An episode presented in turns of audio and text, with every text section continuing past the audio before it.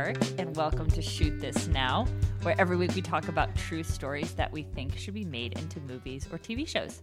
And I'm joined here with my co host, the one and only. Hi, I'm Tim Malloy. Welcome to our 50th episode. Fireworks. I thought we could celebrate by doing the same thing we always do. We always do for anniversaries. You mean, So, nothing. oh, God. We're, uh, dear listener, we are married people, and my wife is taking the piss out of me, as her Irish ancestors would say. I'm kidding. Yeah. So you have a great idea t- this week. I do, yeah. So uh, today we're going to talk about two women, identical twin sisters, Madeline and Margaret de Jesus. And they are best known for their appearance at the 1984 Summer Olympics, where Madeline qualified in the long jump and the 4x400 meter relay. And Margaret was also a competitive runner, but she did not qualify for the game, so she was just there supporting her sister. Hmm. But that didn't stop her from getting in on the action, interestingly enough. So it sounds like this is the story of one twin who participated and another twin who watched from the sidelines and just cheered her on, right? Well, there's got to be a twist, Tim, right?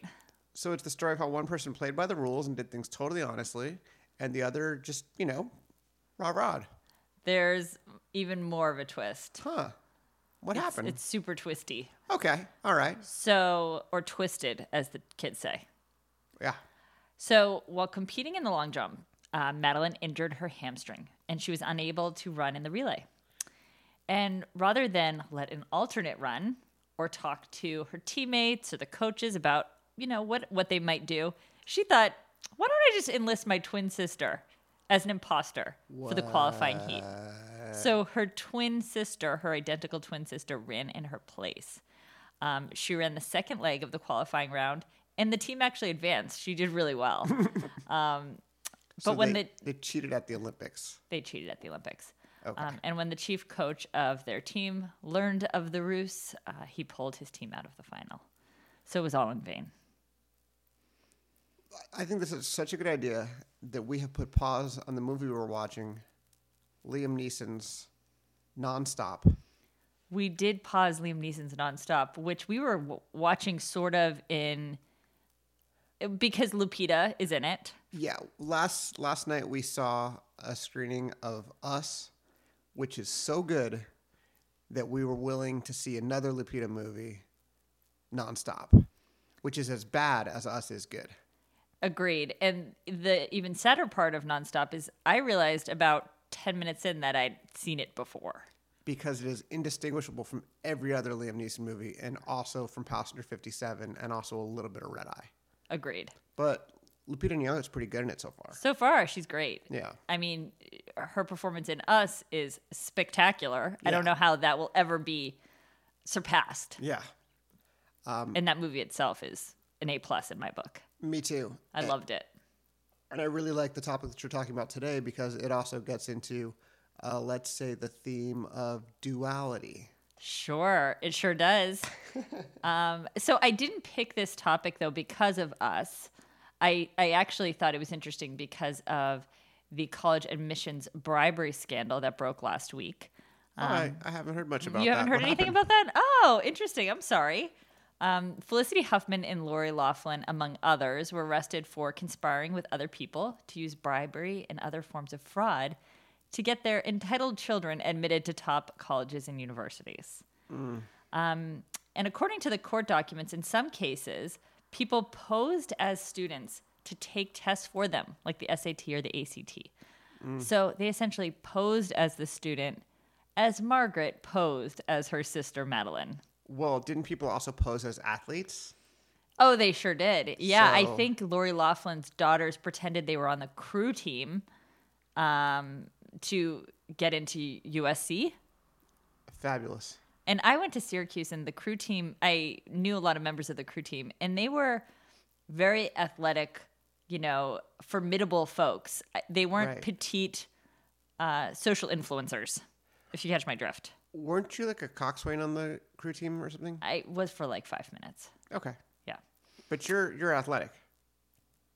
Um, you you like the stars of our story today, the twin sisters at the heart of our story today are very into running, very good at things like this, and I th- this probably has a special place in your heart, like it does for me. I also like running a lot. Sure, I of course I love running, uh, and I I thought the story was just really interesting and kind of hard to believe.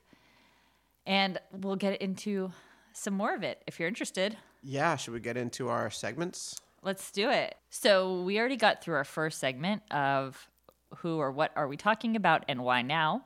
Yeah. So let's move in to our next segment, which is the scenes or themes that we think are may define the story or are, would we want to be part of the narrative. Can we add a new segment first? Sure. The this meets this segment. That's the comp segment, the segment where we say this story is like this thing plus this thing. Sure. What is this thing like? I think it's sort of like Chariots of Fire meets that Kevin Spacey movie about the cheating college students who Okay. played poker. What Yeah. was that? Yeah. You know that one? Well, we brought up Liam Neeson and Kevin Spacey. Yeah. Just a few minutes in, this is going great. What's the name of that movie? I, I, know which one you mean. It's like 21 or something. I think that's right. Yeah. Oh, Or oh. Chariots of Fire and that Leonardo DiCaprio movie where Catch Me If You Can. So Catch Me If You Can meets Chariots of Fire. 21 being the Kevin Spacey movie where he like helps college students do like a heist. Like a I think he helps college students master or manipulate the game of either poker or blackjack. I'm assuming it's blackjack if it's called 21. yeah. I I saw I, it many moons ago. yeah, I saw it in the theater. Same. Yeah. I remember liking it. I thought it was okay. Yeah, it was all right. Yeah. So, on to our next section. Able to separate Segment. the art from the artist. So, our next segment is our themes and scenes. And I think the first I want to talk about is twin life, I'm going to call it. Oh, cool. Okay. And I'll tell you a little bit about these women. There's not a lot of information about them, but they were born in Brooklyn, but they grew up in Rio Piedras, Puerto Rico, which is part of San Juan. Cool. Like I said, I don't know a ton about them, so I had to kind of um, just think about a few things that we that may have shaped their lives, maybe Yeah. making a few assumptions, if you will. okay. So one that I think is kind of interesting, and So this is going to be like a based on a true story rather than this is a rigorously researched, absolutely true story. Exactly. Gotcha. Yes. So in 1966, the Central American and Caribbean Games were held in Puerto Rico, and there were almost 1,700 athletes there. It was a huge event. So thinking about this happening right when they were in their developing years, I thought was kind of interesting. Yeah. Uh, I'm assuming they were in training for throughout their formative years. So what did that consist of?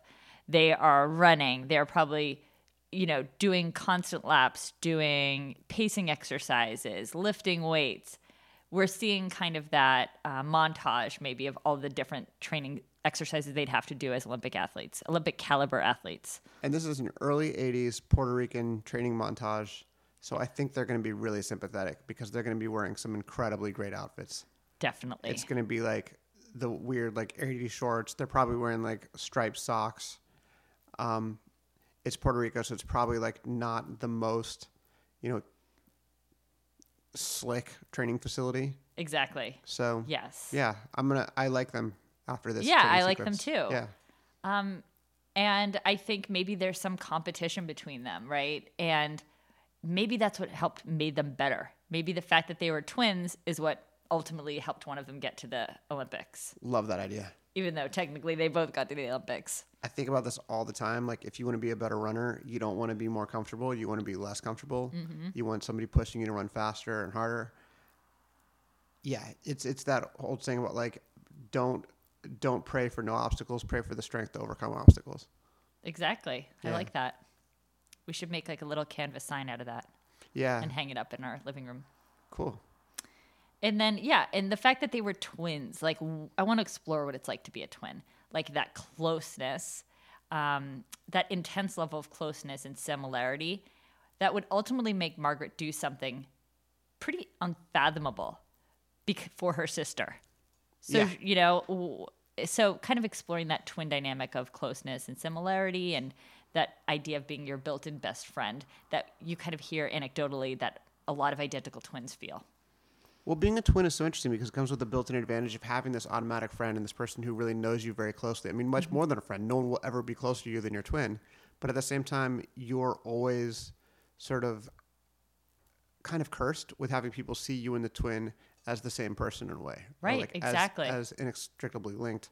Um, and it's very hard to, I think, it, I imagine it would be harder to be an individual if you have a twin. Absolutely. And I think that's the irony that instead of pushing back on that, they use that to their advantage and they almost accept the fact that no one could tell them apart. So they might as well just essentially be one person Wow. in the Olympic Games, wow. you know?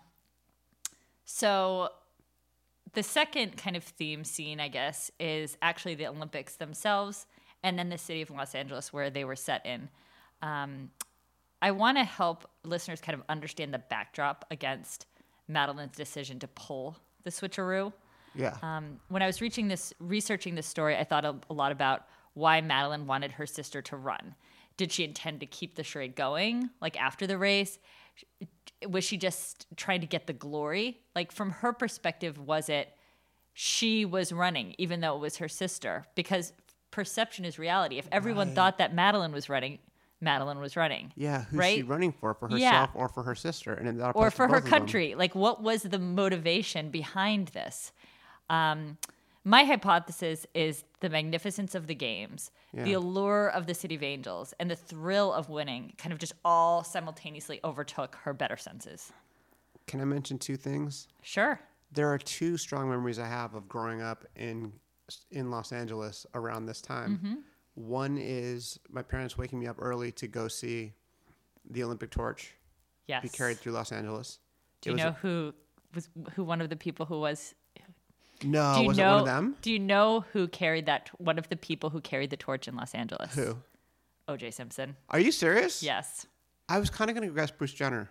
No. O.J. That's crazy. Bruce Jenner may have as well, but O.J. definitely did. That's so Yeah. Mm-hmm. crazy. Well, I don't think I saw. I don't remember who I saw. I remember it was a female runner, um, but I was very like, oh, that's really cool. That's the Olympic torch, and I want to know how they kept it lit and things like that. Kept it lit? A lit? That's not a word. Kept it lit. Olympic torch was lit, y'all. I don't think you're. I think you're past the age of being able to say lit. Just FYI. Well, it was actually lit, as in a fire being lit. I think then you say a flame. Okay, it was a flame, and I had questions about that. By the way, I was eight when I did say it, so I was allowed to say lit. Fair enough. Okay. Um, So there was that. And the other was, interestingly enough, going to Hands Across America, which features prominently in the movie Us. Yeah, it sure does. Yeah. So yeah, this was a really, really big deal for LA. I mean, murals went up. Mm-hmm. It was. I have such vivid memories of like the color and the light of LA at that time, and how it was kind of like still like a bit of a gritty city. Like there was smog and there was a lot of like. It just felt kind of like dirty, but more natural in a way than it does now. Okay. Yeah, it was like it was just so much less developed. Like there was Yeah. just more dust and more dust in the air, and it was kind of nice. Uh, I mean, a couple things to keep in mind. I'm just going to paint the picture a little bit for um, our listeners. So, this is the first Olympics the U.S. have participated in in eight years because of the boycott in 1980. Right. So, that even raised the stakes even more. Um, the logo for the 84 games brand was called Stars in Motion, and it featured red, white, and blue stars arranged horizontally and struck through with alternating streaks. Nice. The official mascot of the games was Sam the Olympic Eagle. I remember him well. Do you? I certainly do.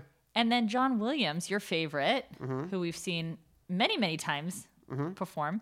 Yeah. Um, he composed the themes for the Olympiad called Olympic Fanfare and Theme, which won a Grammy, and everybody and their mom will recognize this song now.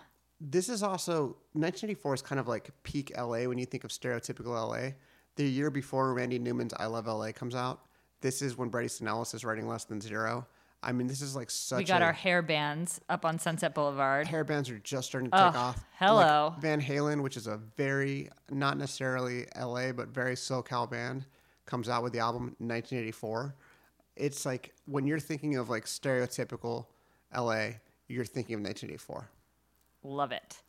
Um, and then at the games themselves, there were a couple, I'll just sprinkle off a few competitive highlights. Carl Lewis, who I remember really well from probably 88, um, he won four gold medals. Nice. France beat Brazil in the soccer or football finals, depending on where you're listening from. And Li Ning won six medals in men's gymnastics, earning him the title of the Prince of Gymnasts in his native China. Wow. That's a pretty cool title. Oh, hi. I'm the Prince of Gymnasts. Do you Nice to think he refers to himself as that?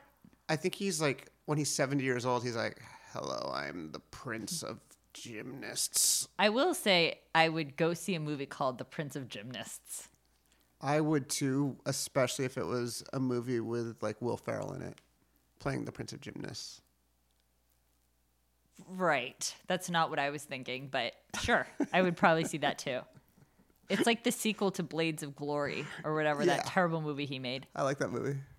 Well, he's um he's bulletproof in your mind. He's pretty good. So that's the Olympics. That's the setting. That's the background um, against which Madeline and Margaret pulled off their little stunt.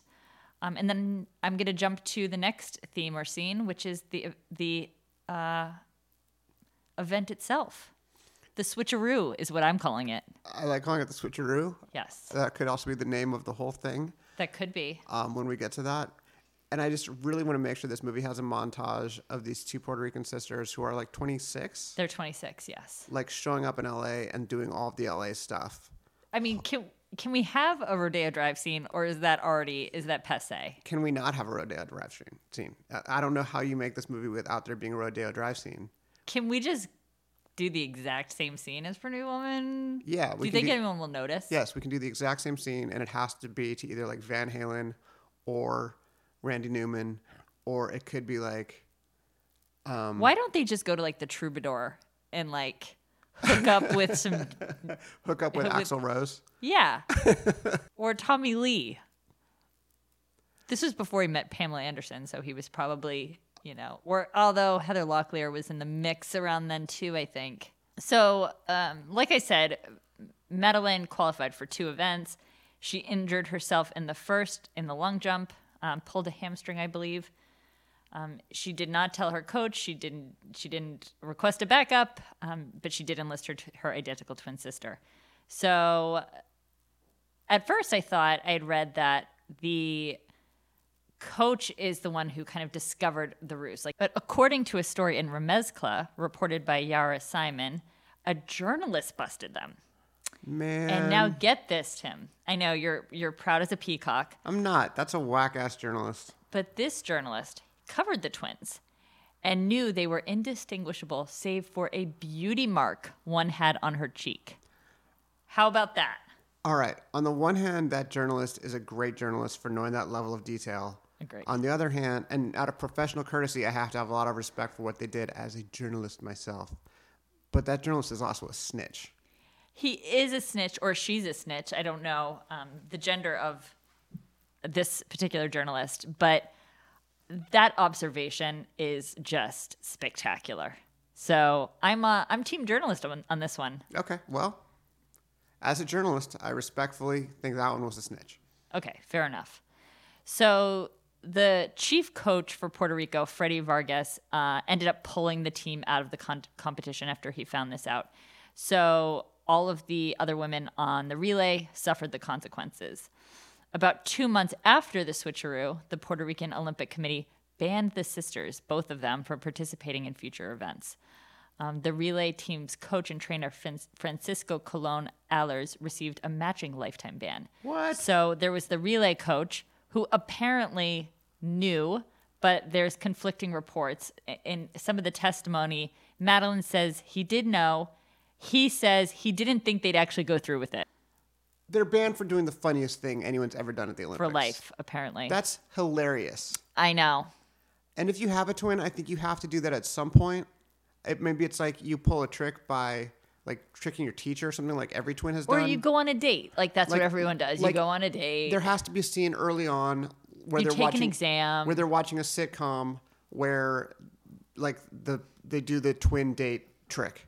Right. You should not have sex with the the twins, uh, bro, girlfriend or boyfriend. That is a that's going too far. That's probably going too far. But like going to a movie and seeing how long it takes them to catch on, that's just a good test. it's a great test.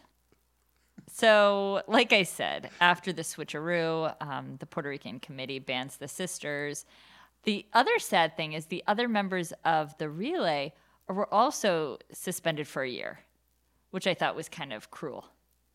Unless they were in on the hoax and the heist, but I'm not sure if they were. But one of them didn't get to run because the sister jumped in. So I, I feel like they're getting double punished. I think they were being double punished, and then they Double also punished. Double Another possible oh, title. Oh, that's a really that's a brilliant title, Wow. Tim. I think what's interesting here is in this in this theme scene, we kind of have both, you know, in screenplay terms, we have Dark Night of the Soul, the pulled hamstring, and then we also have All Is Lost when she actually they find out what happened. For the three non-screenwriters among our four listeners, um, Dark Night of the Soul refers to like the absolute lowest point in the story. The second to lowest, I believe. And what was the other one you mentioned? All is lost. All is lost is like there's no going back. Right. Thanos has snapped his fingers Thanos has snapped his fingers. and snapped the hamstring. Thanos snapped his hamstring. He d- destroyed half the hamstrings in the world. Right, and the Achilles while he was at it, And you need two hamstrings or you can't and the meniscuses. yeah. Ooh, that's a sore point. That's the reason I can't know. run as a I'm meniscus tear. sorry, that was a low I, blow. That was, I mean, the other jokes and stuff. I know. that was okay, but yeah, no, no meniscus jokes here. How about just one meniscus joke per podcast? We're done though. Just one per podcast. No more after after today though. You're Fine. right. Okay, Yeah, uh, just one next week too.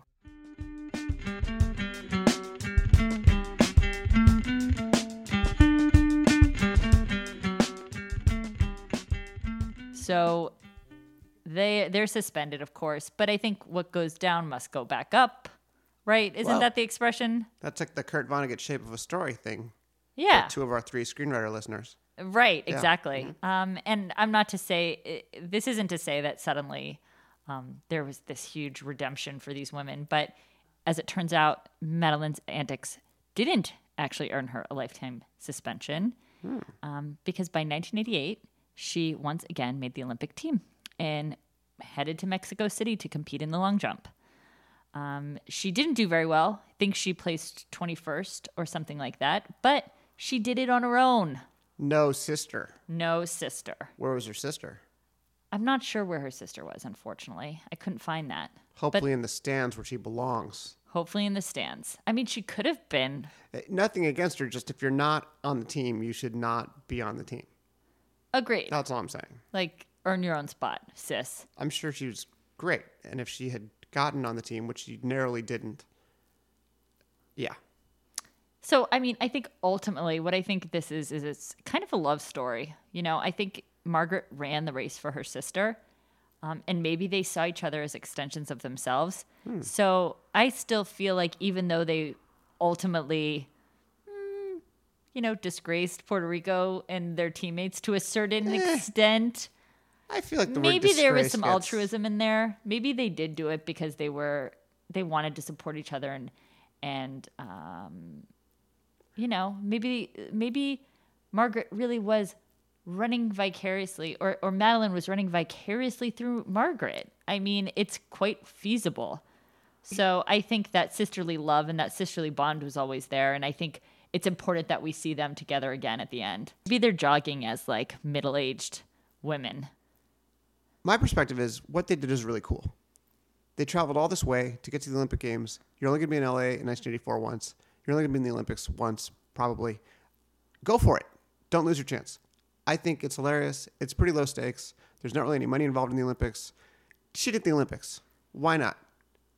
It's a track and field event. We don't even remember who won. Is we don't know who got the gold in that. So is that your title? Cheat at the Olympics. Why not? Mine is it's what's more important to you, your family or the sanctity of the Olympics in Los Angeles in 1984. You're only going to get one chance, chance at this. Go for it. All right, I hear you. It's a better story. Fair enough. Um, I think what they did is funny. Uh, I never watched the Olympics. This is my favorite thing I've heard about the Olympics in about 30 years. I think it's pretty great. I mean, I do have some empathy for the people who spend their entire lives working day in and day out to get to the Olympics and have their moment on the stage. Hmm. But, you know, that's just me. That's a perspective. That's true. That is a perspective. Uh, also, if it was like somebody who was a huge crushing victor all the time. If it was like Michael Phelps and Michael Phelps had cheated, it'd be different. But this is like their one shot. I mean, the the only thing that I kind of makes me not feel too angry with them is I don't think the Puerto Rican relay team really had a chance. It doesn't sound like. So it's not like they cost their teammates a medal. Well, did they cost anyone a medal? I mean, did they get the bronze or the silver or the gold? No. So who's harmed? I think it's just integrity issue, Tim. Honor. Are you familiar with that word? No. No, I didn't think so. Yeah. Um, I I like this story. I do too. I like they did this. I think their sisterly bond is more important than the sanctity of ninth or tenth place. I also think going back to this or that, or it's like this is sort of like this movie and that movie. It also kind of reminds me in a weird way of like, Can You Ever Forgive Me? The Melissa McCarthy movie. Yeah, definitely. Of like, she's doing something kind of bad, but it's sort of good too. You know, I mean, it. She's like showcasing her amazing writing in a fraudulent way, but it's like in a fraudulent way is kind of in a whisper. It's like in a fraudulent way. I forget where I recently heard this. I wish I could give this person credit, but it's like just by having somebody as your first person character, as your as your just by having somebody as your lead character, they automatically get the built-in sympathy of the audience, even if they're doing terrible things, even if they're trying to escape from the police after killing somebody. You're still kind of rooting for them just because you're seeing things from their perspective, and it's an interesting trick, even if they're doing a bad thing. Totally. Yeah. So let's move on to our final segment uh, the development. Let's talk about how we would make this thing, who might be involved. The people we would like to see doing this. Exactly. Yeah. So, directors, have you given any thought? Um, no. Okay. I had a few. I was thinking about this one a lot that you could do it straight, or it could be kind of like a dark, eerie sort of comedy. So, for the dark, eerie sort of comedy, I thought it could either be the Polish brothers who did Twin Falls, Idaho. Like, that could be kind of cool. And they're twins. So, they Oh. might have a really unique take on it. Interesting. I also thought maybe Spike Jonze because he did adaptation, which also featured twins. Oh, right, right, right. Okay. And I think it's hard to do that well, honestly. I think it is hard to do that well. So I thought both of them could have like make it kind of a quirky, dark comedy. Um, then to play it a little more straight, I thought of Karyn Kusama, who did Girl Fight. cool. Um, I have to throw in Gavin O'Connor, even though we've used him many, many times before. I'm sorry. Then the one that is really out of left field, and I don't even know if he's working anymore or if he's totally retired, is I'm going to hopefully pronounce this right, is Donald Shebib. And he did, directed the film Running Brave back in 1983, which was about Billy Mills. And I have such a fond memory of this film, and I remember seeing it as a kid. Okay. I haven't seen it in a long time, but the aesthetic, I remember thinking it felt very real. Um, and it featured, you know, this Native American man, Billy Mills, ended up going to the Olympics in, I think, the 60s. So I'm like, maybe he could do it. He also directed the Lonesome Dove miniseries. Oh, Lonesome Dove, favorite book, miniseries, not quite so much, but all those work for me. Um, I'm. I'd love to find somebody who has like a dark comic sensibility too, yeah. and I don't know who that would be, but I like it. So moving on to the main character, and this would be a tough role because you would, unless we found twins, you'd it would be an actress playing both roles. Right. She'd probably have to be quite athletic, I think, to pull this off. Um, and we both had the same first. The first person that came to mind for both of us was the same. Which was super It weird. was super weird. That doesn't usually happen. No. And that was Gina Rodriguez. Yeah. Gina Rodriguez. Yeah, Jane I- the Virgin. I think she would really do. I think she's a great actress. I think she would really bring some nice dimension to this role. Um, she's 34. These two sisters are 26, but whatever. She could pull it off. She looks younger. Yeah, she definitely does. She definitely does. Um, her father is also a boxer, I believe. Oh, he could Yeah. train her. Um, I mean, she has that kind of athleticism in her family. So yeah, Very cool. yeah.